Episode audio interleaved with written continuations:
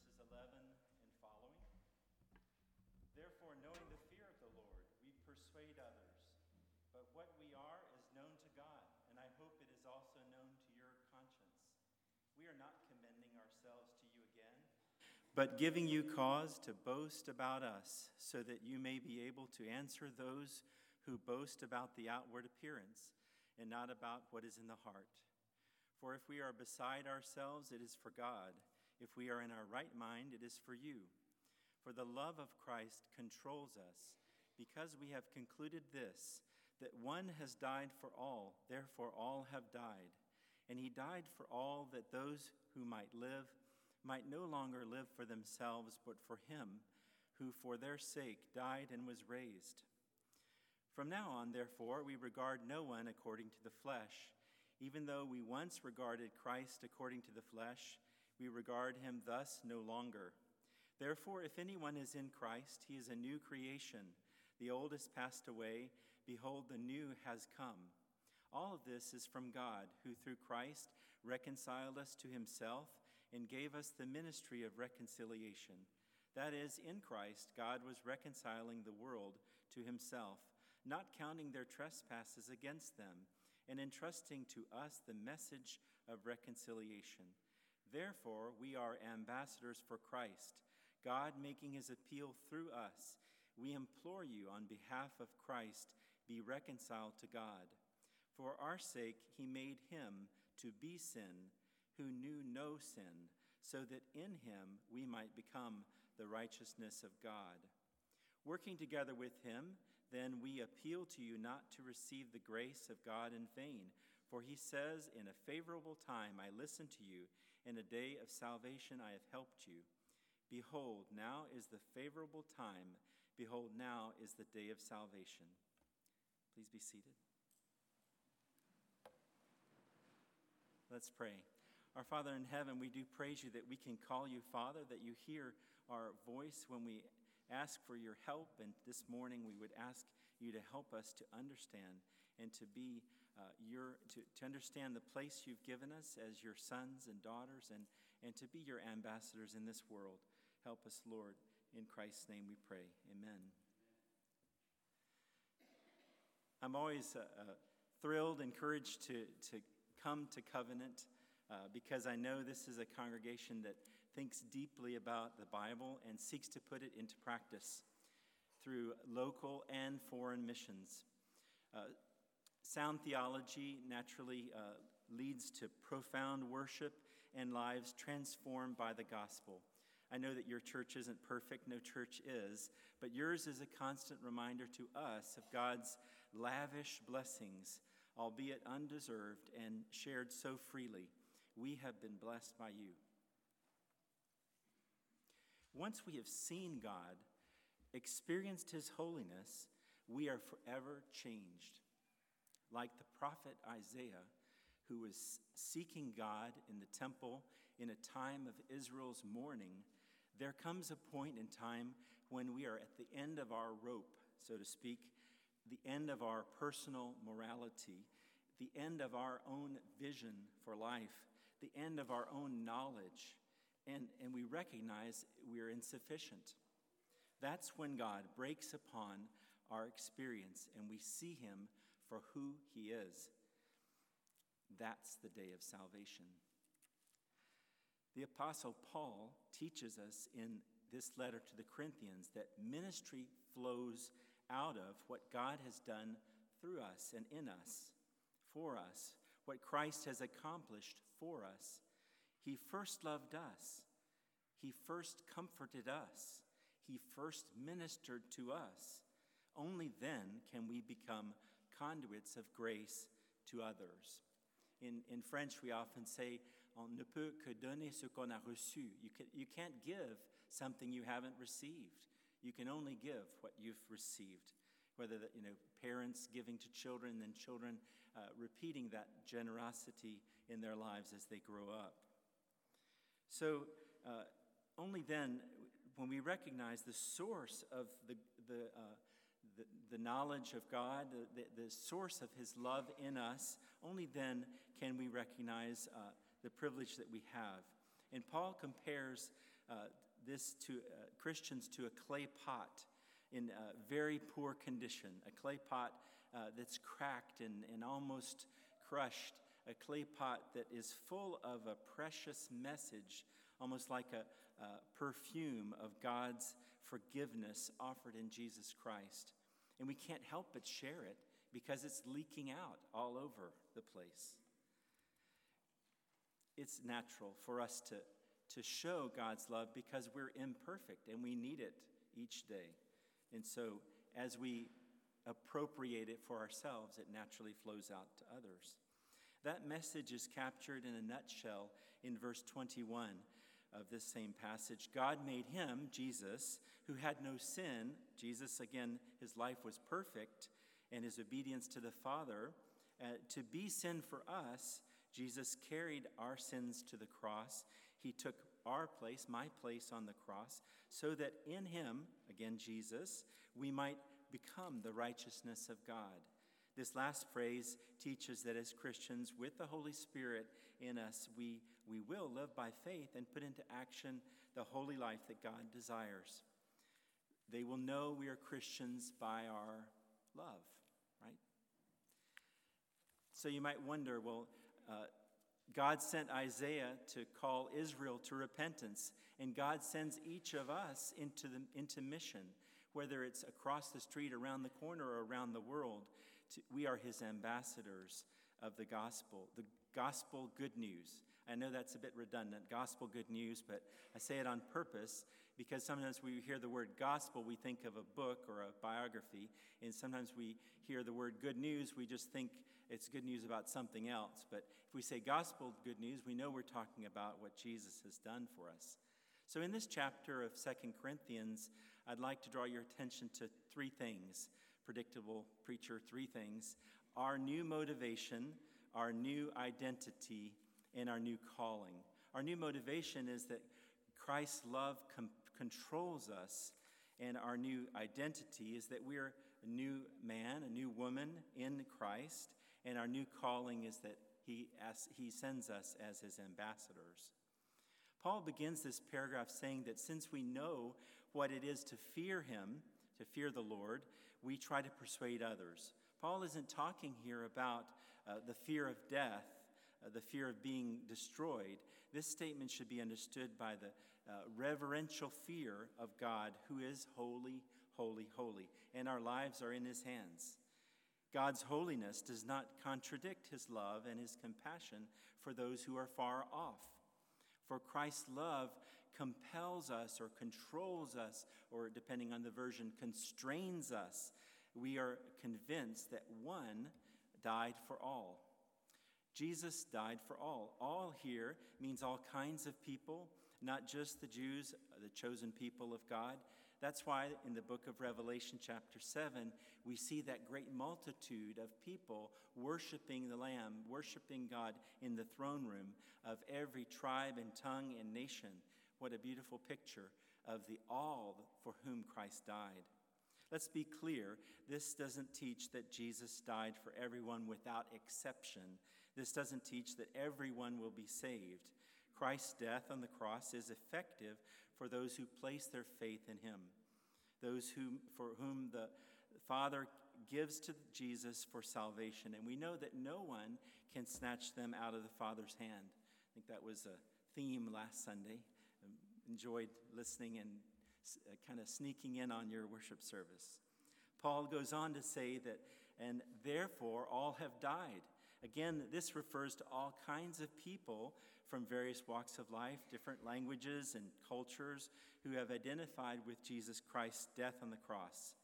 In Galatians 2:20, a verse perhaps you've memorized, I've been crucified with Christ, and I no longer live, but Christ lives in me. The life that I now live in the body, I live by faith in the Son of God who loved me and gave himself for me. So we die with Christ on the cross. Our sins are covered, and we died with him. We identify with him in his death and in his resurrection. Christ's love, shown by his finished work on the cross, motivates us to shower his love on others. I was recently uh, involved in a evangelistic uh, training time uh, down in Toulouse at a sister church, and uh, a guy from St. Louis, Randy, I forget his last name, wrote this song that made, was made famous by James Taylor. You can play the game, you can uh, act out the part, though you know it wasn't written for you. Tell me how you can stand there with your broken heart, ashamed to play in the fool. One thing can be, be to another, doesn't take any sacrifice. Oh, father and mother, sister and brother, if it feels nice, don't think twice. Just shower the people you love with love. Show them the way that you feel. Things are going to work out fine if you only will. Do as I say, shower the people.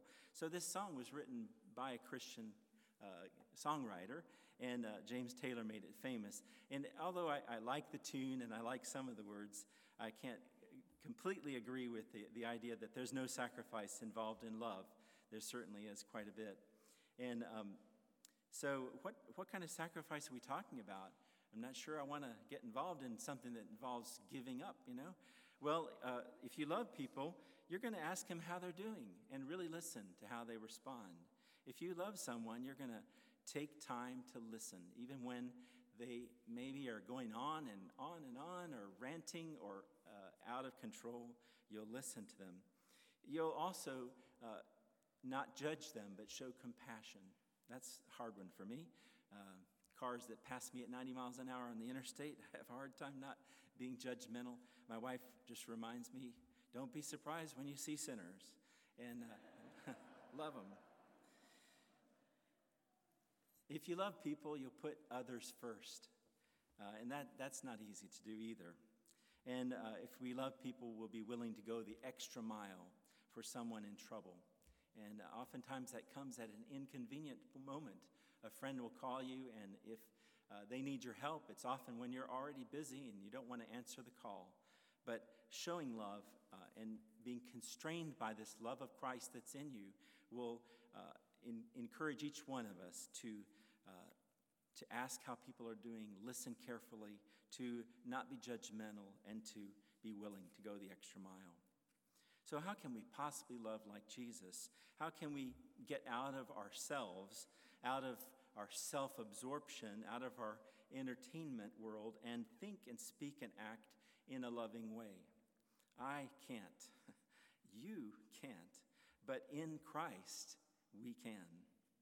It, Christ in you and Christ in me can reflect, imperfectly albeit, this gospel good news.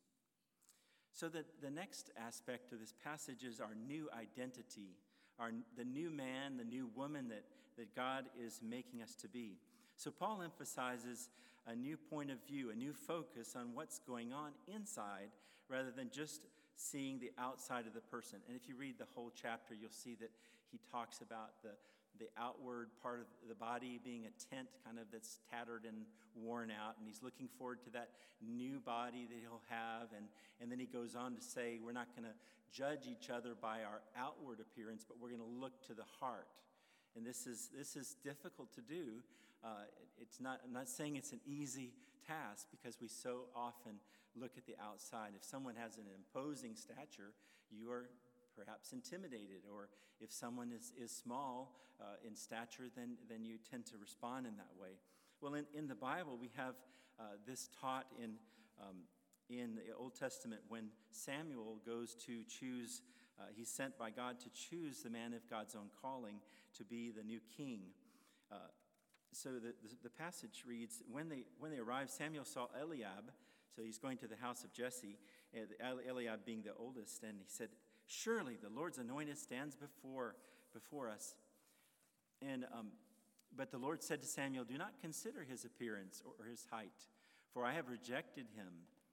The Lord does not look at things, the things people look at. People look at the outward appearance, but God looks at the heart.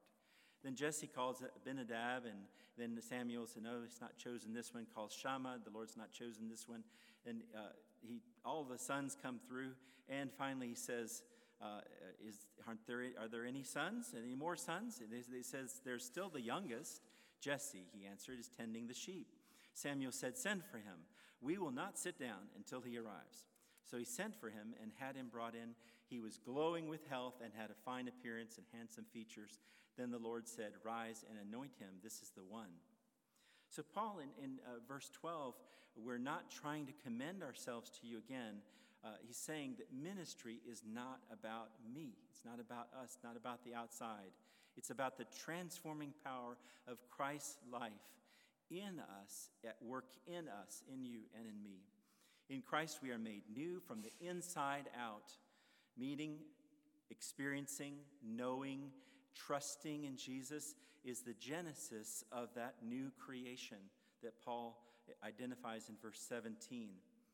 The Big Bang, if you will, isn't just a term we throw around to try to explain how God created everything in the space of six days. In Christ, God is still working a big bang, a miracle in our hearts, recreating men and women, changing them from the inside out. Now, I'll admit, as a young Christian, I had a hard time with this verse.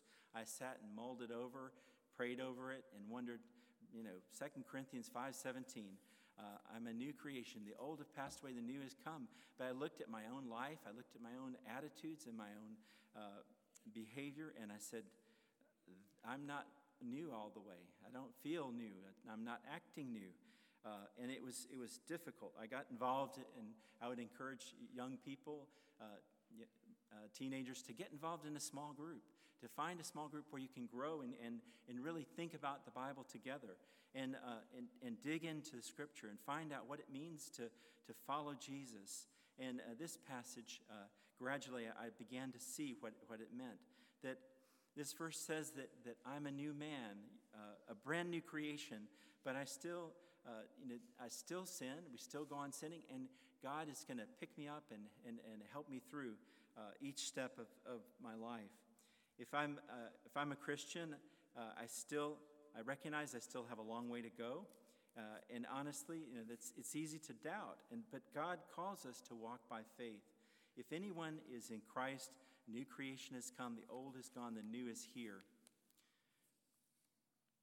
Well, the truth is that Christ is, is that uh, his perfect life, his sacrificial death, and his victorious resurrection has been accomplished. It's a past tense. And this is for you, true for you and for me. We need to embrace this new life, this new identity.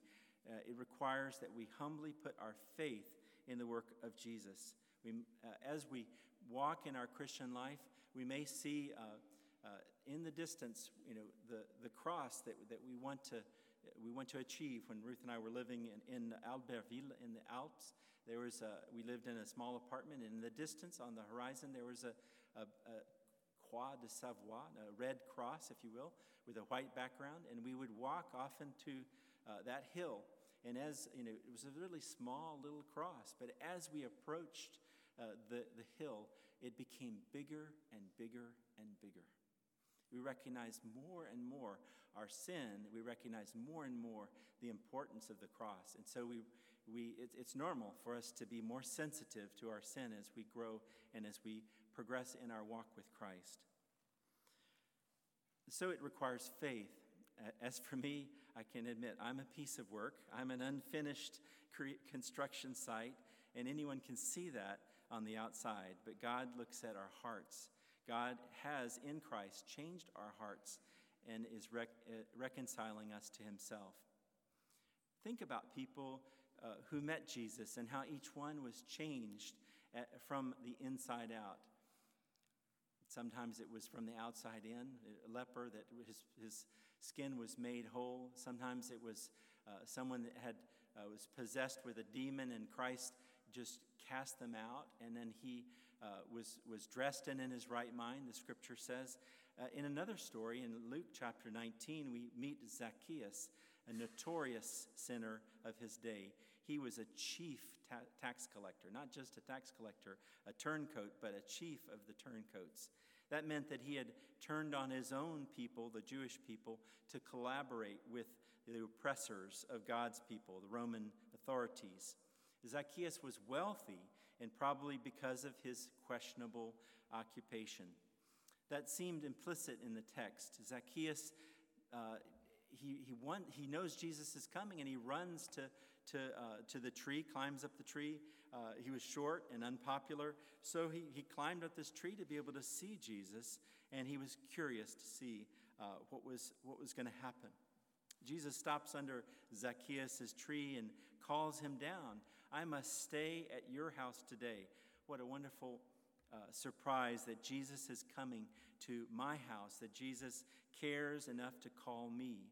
That's amazing grace. So Jesus invites himself over to Zacchaeus' home. Have you had that experience in your life? Has Jesus stopped under your tree and is he calling you down today? Jesus is coming to your house, is coming into your life. And uh, the point of this story in Luke 19 is that if Jesus can hang out with, uh, eat and drink and sleep and stay at the home of a big sinner like Zacchaeus, then he can surely uh, save anyone. Jesus brings salvation where, wherever and anywhere he goes. What Im- impact does this serendipitous visit have on Zacchaeus? Radical transformation. Zacchaeus was a notorious sinner, wealthy, and now Zacchaeus has become notoriously generous. I will give half of my possessions, the text says. I will pay back four times what I cheated. The Old Testament says that, that uh, restitution needs to be made when you steal or when you cheat someone. Uh, it, normally, it, you replace what you've taken plus uh, a fifth, or depending on the passage you read, uh, it could be more. And Zacchaeus promises to give much more 400%. So clearly, Zacchaeus is a new man. He's been transformed by his encounter with Jesus. He's still short, and, and uh, as far as we know, he's still a tax collector. But Zacchaeus is a new man. So being a new creation doesn't mean that our personality is obliterated or that our bodies change immediately or that we have to change occupation, but it changes the way that we go about our life. It changes our attitude and our approach. Paul might say we don't look at Zacchaeus, his outward appearance, his wealth, his culture, his stature, stature. We look instead at what a difference Jesus is making in his heart, in his life, in his attitudes.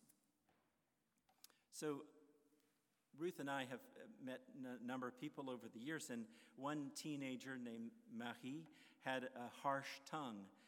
But gradually, over time, uh, she studied and, and uh, dug into the Bible, and uh, God softened her heart and made her speech thoughtful and gentle. We saw a change in her, and, and she is a believer, and it happened gradually. But her tongue was what really changed, we noticed. Another fellow by the name of, I'll call him Mark, he doubted. And for years, he attended our worship services and helped in so many ways, being kind. And, uh, and he, he still doubted whether the truth of the gospel was defendable, if it was, uh, if it was justifiable rationally. And, uh, and it was when he was at the bedside of his dying father, as he explained the gospel to his father in, in, in the tenets of the faith, he realized if, I, if I'm explaining this to my father, I believe it. And the next Sunday, he came to us and began fellowshipping and taking communion and entered in as a full Christian. So he was, he was converted as well. Another more recent example, I'll call him Jules. Uh, he came to church and he would uh, flirt with all the girls his age. And, uh, and I, I don't, can't repeat what he said, but you know, he would invite them out, we'll say. And uh, they were deeply offended. and it took a long time for them to forgive him. And, uh, but Gilles is, Jules is changing, and he's becoming more like Christ. And recently he said, I want to play my guitar on the street and tell people about Jesus. You know, this guy that was flirting with the girls and trying to take them out, uh, now he's, he's changed, he's transformed, and he realizes that uh, Jesus is what's really important to him. So God can take a, Zacchaeus or a Marie or a, a Mark or a Jules and give them a new uh, raison d'etre, a reason for being, a new calling as his messengers of grace, and even as this text says, his ambassadors. So in verse 20, we have our new calling, God's ambassadors. Uh, what is an ambassador? Have you ever met one? Have you ever been in the room with a, uh, an ambassador of the, uh, the United States, they'll say to to Mexico or to Canada.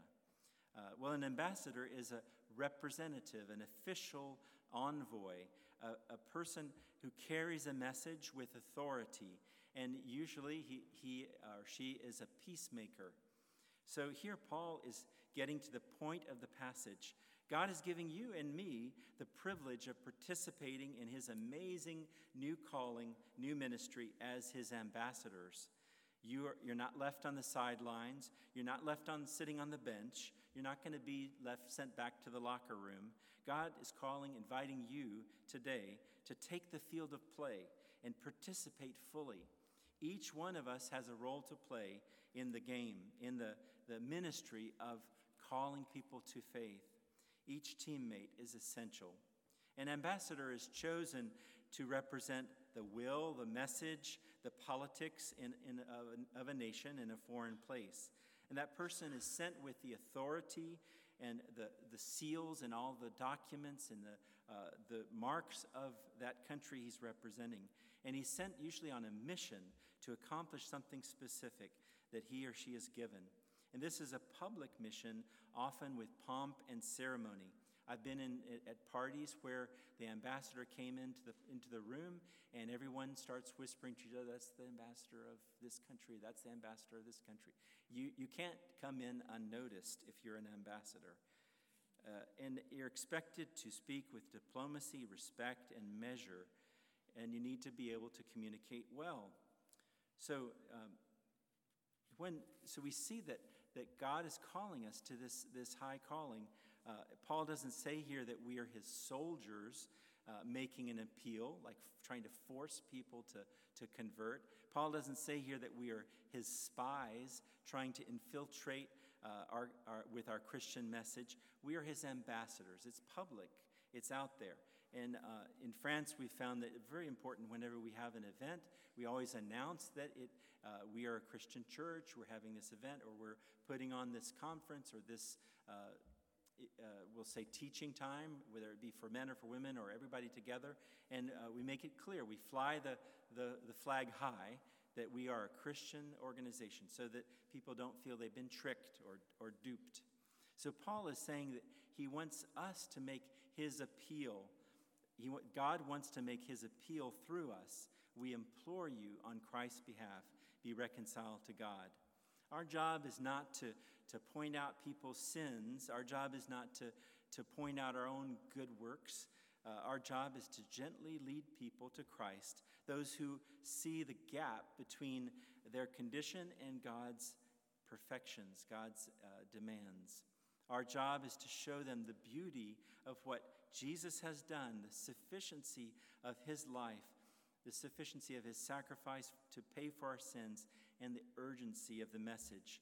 Now is the time of God's favor. Now is the day of salvation. Amen. Let's pray. Our Father in heaven, we do we are amazed that you want us to participate in this way, that you're calling us to be your representatives. And uh, we just pray, Lord, that you would help us as we think about those that are closest to us, our, our closest loved ones, and those that we, our colleagues at work. Lord, those that are the, the VIPs of our life, we pray, Father, that you would give us another opportunity uh, this week to make uh, an appeal to them, to uh, share with them the love of Jesus, perhaps through our actions, perhaps uh, through our, our response, listening ear, perhaps through words, Lord. Uh, use us right where you have placed us. We pray in Christ's name. Amen.